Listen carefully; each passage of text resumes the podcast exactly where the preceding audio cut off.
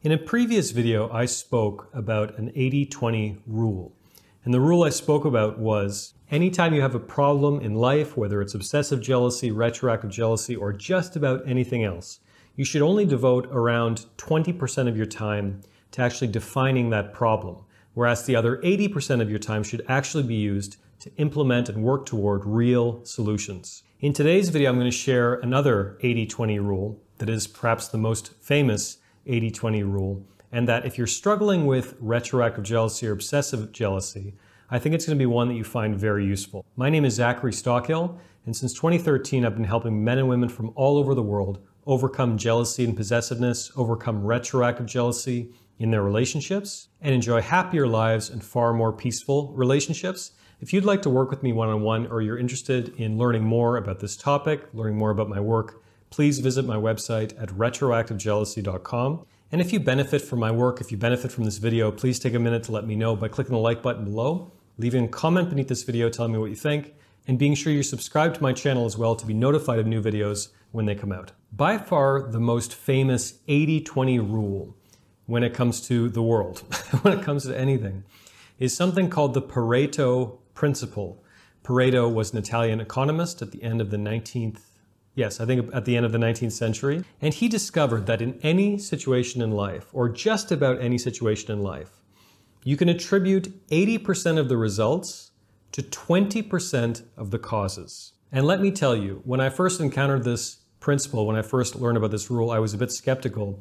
But then you start looking around, trying to apply it to different things, different events in life, different scenarios in life, and it's a little creepy because you'll find that it applies to so much in life. To give you an example, these videos, these YouTube videos, this YouTube video that you're watching right now, I don't make this video for 100% of my subscribers. what? Some of you are probably surprised by that.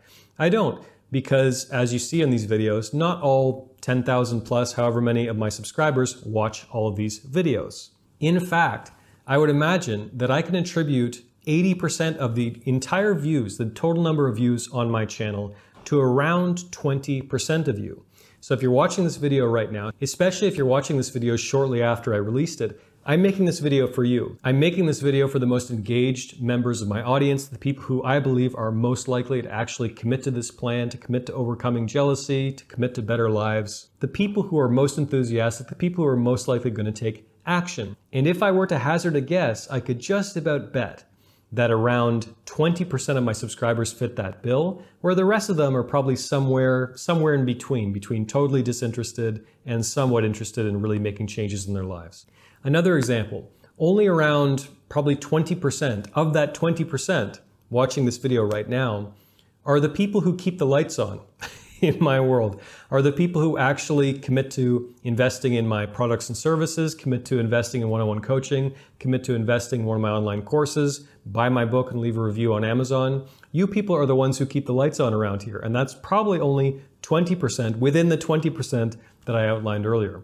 If you go to the gym, as another example, chances are very good that about 80% of your results in the gym stem from about 20% of the actions you actually take in the gym. Those final reps, when you really, really feel your muscles starting to hurt, those final, that final 20% of reps are probably likely for the vast majority of your muscle growth. To use a more abstract philosophical example, if you check in with yourself, you'll probably find it's true. Around 80% of your best memories in life, your very, very best me- memories, the most joyful and exciting memories that you've experienced in your life, you could probably attribute 80% of those memories to maybe 20% of the most important people in your life. I could go on and on and on and on. The most important thing to remember is just about in any scenario, you can attribute 80% of the consequences to around 20% of the causes. How does this apply to things like overcoming retroactive jealousy, overcoming obsessive jealousy? Many of you probably already know what I'm about to say.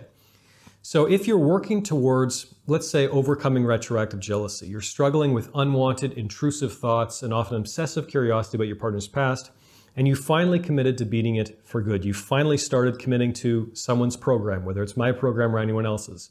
You're reading books, you're maybe going to therapy, you're trying all these things, you're meditating, you're exercising more, you're watching your diet, you're not drinking too much, you're stopping asking your partner more questions about their past, on and on and on. While all of this is likely contributing to your success, to contributing to your positive momentum, there's a very, very, very good chance that around 80% of the benefits of these actions that you're taking can be attributed to around 20% of the actual actions you're taking. There's likely only a pretty small handful of exercises or resources you're looking at, or new habits you're building, or anything else you're doing.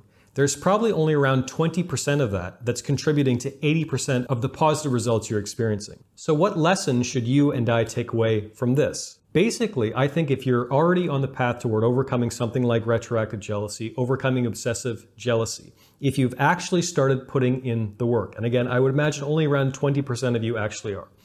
If you've actually started putting in the work, after a certain period of time, take an inventory of everything you're doing.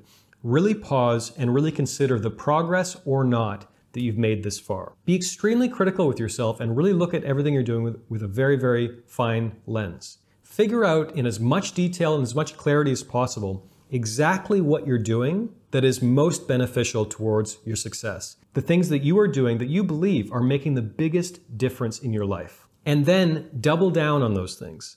If you found a particular, let's say, a particular guided meditation, whether it's mine or anyone else's, that really, really hits the spot, and you just think, this is really working for me, devote more time, more energy to working on that guided meditation. If you found one book that you found particularly clarifying, particularly useful, again, whether it's mine or anyone else's. Devote even more time and attention to rereading that book, taking even better notes, going through all of the exercises laid out in that book. You get my idea. Look at everything you're doing and really try to figure out what's working and what's not. And in particular, try to really pinpoint which steps you're taking, which actions you're taking that are having the biggest impact on your life, the most beneficial impact on your life. And then it's pretty simple do more of that. Do more of what's working and less of what isn't. It's so crucial to do this in life. Whether you're working towards overcoming jealousy, whether you're working towards overcoming retroactive jealousy, whether you're looking to build a business, whether you're looking to improve your physique, whatever it is, 20% of the actions you're taking are leading to 80% of your results. And it's really on you to get very, very clear about that 20%. And then, if you can, double down on it.